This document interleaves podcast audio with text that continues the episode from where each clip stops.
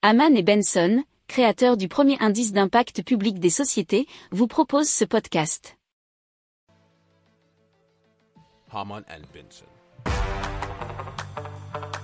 Le journal des stratèges.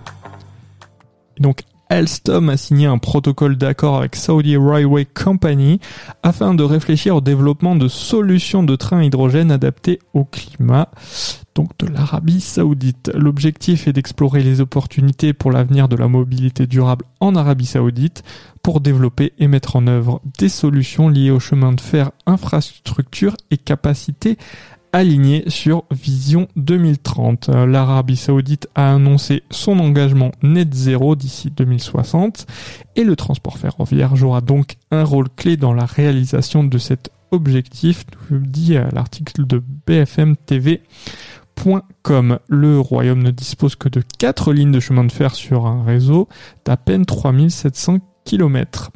À l'exception de la ligne à grande vitesse de quelques centaines de kilomètres entre la Mecque et Médine, qui elle est électrifiée, les rames y sont tractées aujourd'hui par des locomotives 100% diesel.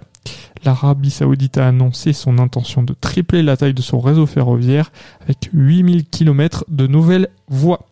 Si vous aimez cette revue de presse, vous pouvez euh, vous abonner gratuitement à notre newsletter qui s'appelle La lettre des stratèges, LLDS, qui relate, et cela gratuitement, hein, du lundi au vendredi, l'actualité économique, technologique, énergétique, mais aussi de l'hydrogène, et puis de tout ce qu'on trouvera super intéressant pour votre vie.